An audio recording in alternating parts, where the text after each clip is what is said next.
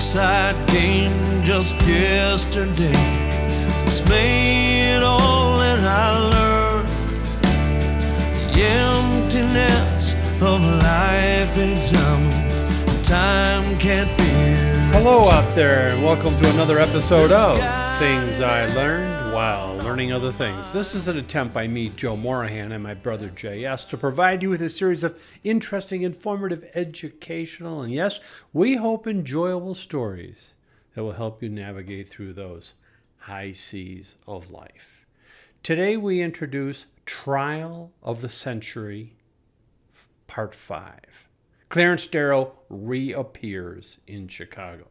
And so we continue with the story of the Trial of the Century, the murder trial of the 20th century involving Leopold and Loeb, by establishing that their father's retaining of the famed defense counsel, attorney Clarence Darrow, would not necessarily assure that both boys wouldn't find themselves beneath the gallows floor, victims of the hangman's noose.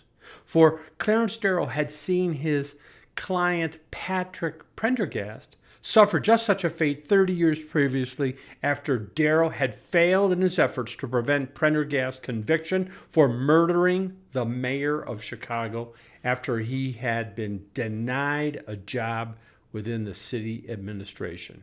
And as a result, Prendergast was hanged. Post-Prendergast, Darrow had stepped up to take on another high-profile defendant in a Chicago case, and that too proved to be a body blow for the famous defense counsel. Prendergast may have been a goner, but Chicago had not seen the last of Clarence Darrow, nor of violence, which would serve to lure to Chicago once again Clarence Darrow for the defense only a year after the Prendergast trial, a trial in which he would defend labor leader Eugene Debs. And labor leader Eugene Debs had inspired 250,000 union workers in 27 states to cease working in support of a strike against the Pullman Company, a railroad that carried U.S. mail west of the Mississippi River. And this would matter a lot. Eugene Debs was one of America's most popular labor leaders and one of the 20th century's foremost American socialists and a true working class hero. He was a committed Marxist, and Debs was convinced nothing short of strident political actions in the form of large publicized strikes and labor protests might result in any significant improvement of laborers' conditions for the common working man. And the only means by which to possibly weaken or break what he saw as the institutional, system-wide exploitation of the common working man in the face of overwhelming, monopolizing big business dominance and riches.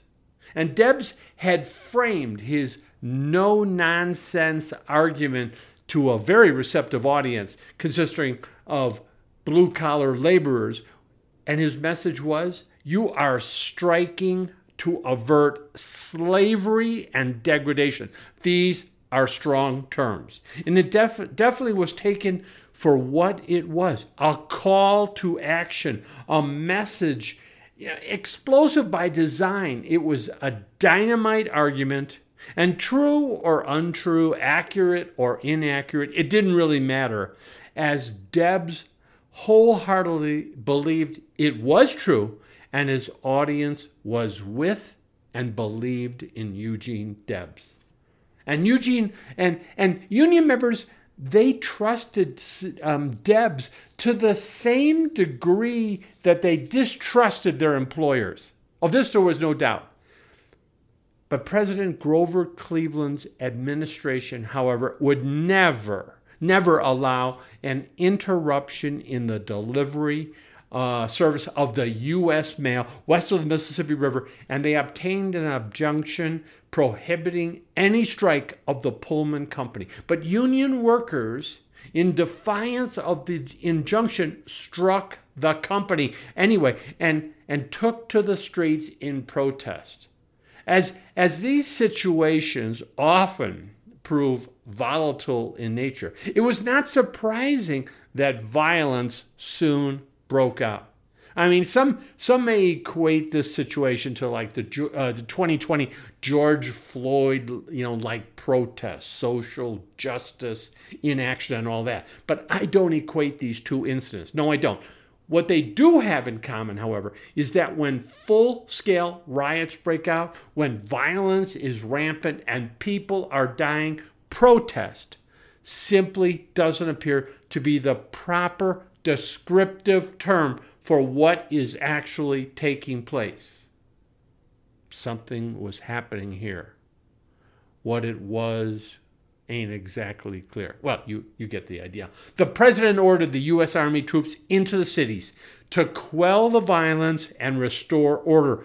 Before the weekend was over, however, the U.S. Army had done what armies throughout history, across the world, have always done when they are ordered to resolve conflict. They shoot people. That's what soldiers do, and that's what they did. And when the smoke cleared, 30 strikers lay dead in the streets, 13 in Chicago alone. I mean, you know the tune, 1,000 people on the street singing, hey, hey, what's that sound? Well, what's that sound? It's Chicago, so it's perfectly clear. That sound was gunfire. It was Chicago, for God's sakes. So Eugene Debs, he was arrested, convicted, and wound up imprisoned, held responsible for inciting the violence and civil commotion following the massive strike, and charged with multiple crimes related to defying of that government injunction against union workers striking Pullman. And it was in this situation that Clarence Darrow had once again been retained to defend a very, very unpopular defendant. And Debs wound up sentenced to prison.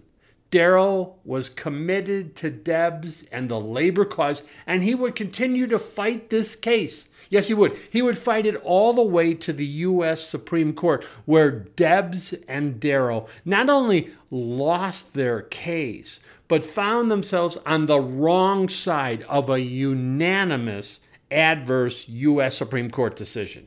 That's how bad it was.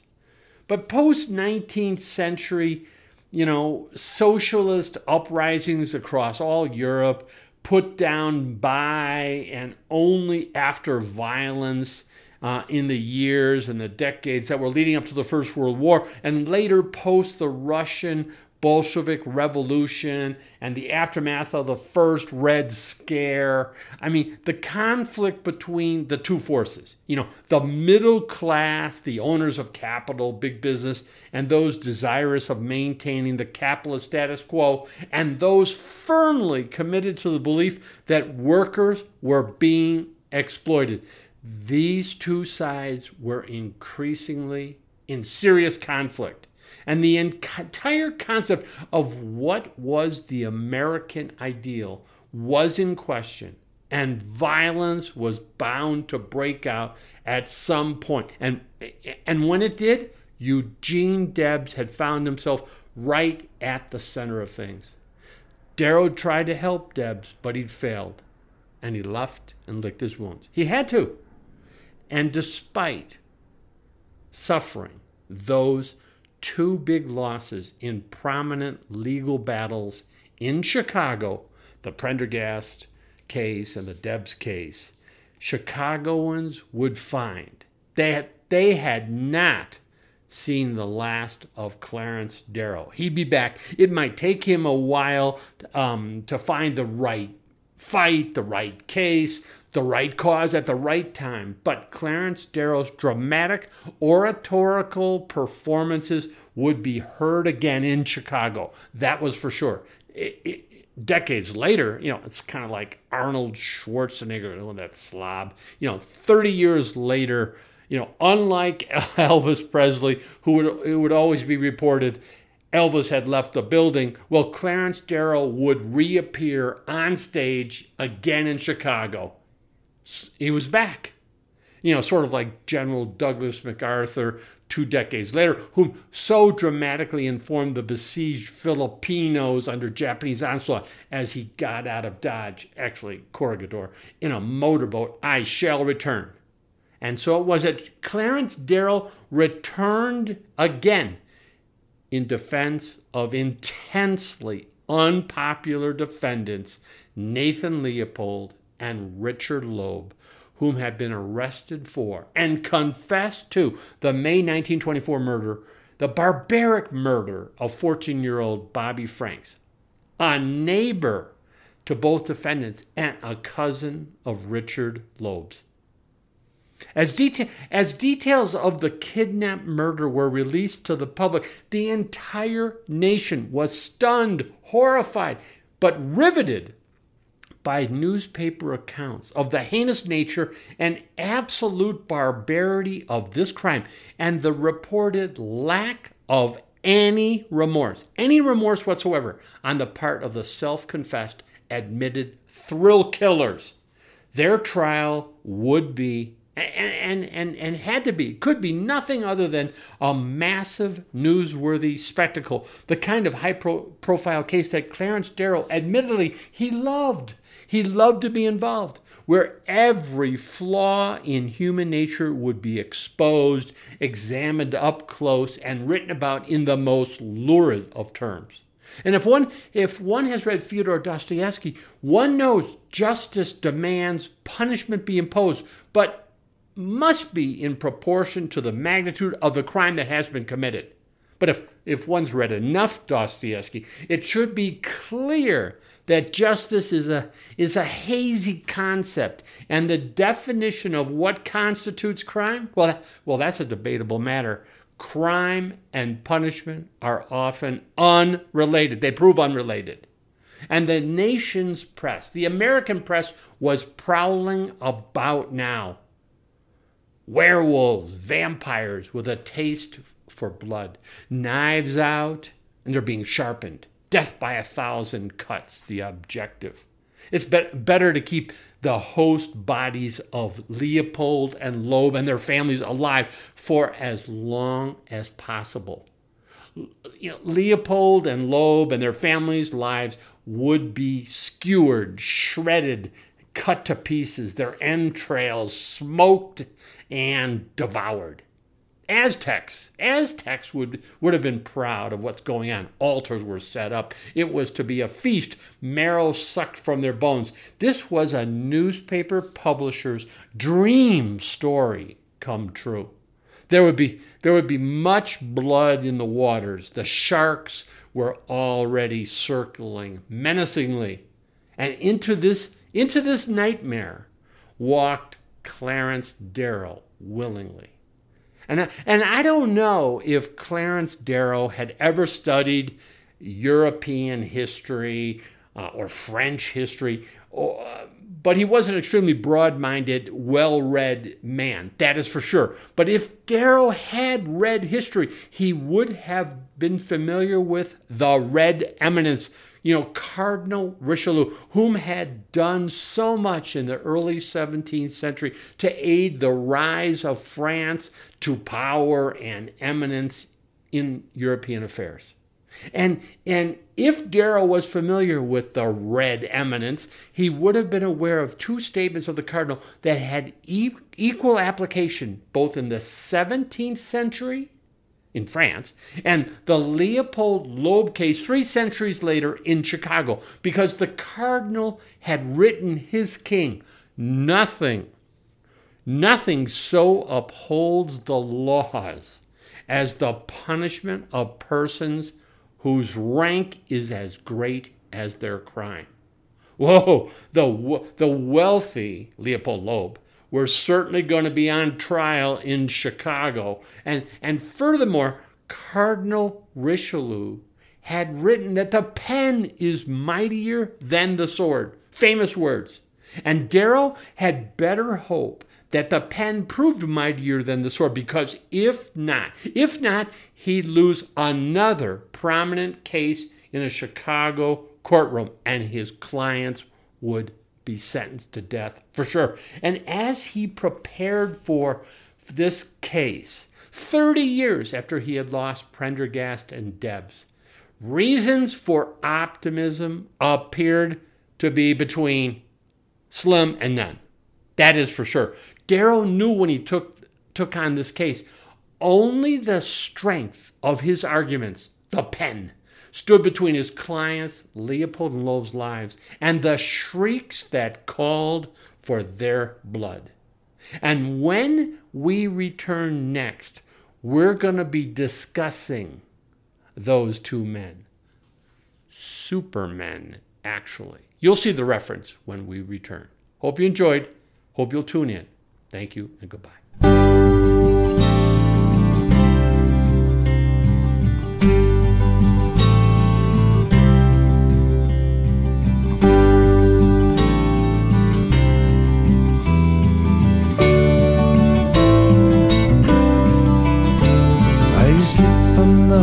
Head out to the sea, crystal blue water surrounding me. Tap to the wind, taste the sea breeze, tropical heaven on the coral sea. A little more rum, I think of my wife. What did I do? Have I ruined my life? I tell her I've changed, become a new man. I promise I will, and I know that I can. When did the skies change? When did they turn black? How am I ever gonna get myself back? The sea is now boiling and I'm getting cold. I've lost my sails, got to find a way home. Alone in my boat, I think of my wife. I'm lost and adrift on the high seas of life.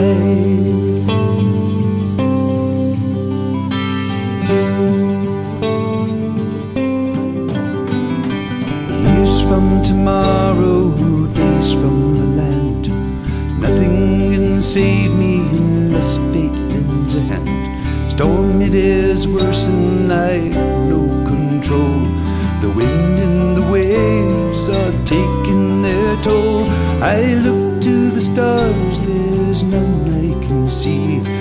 I'm afraid fate, she has answered me.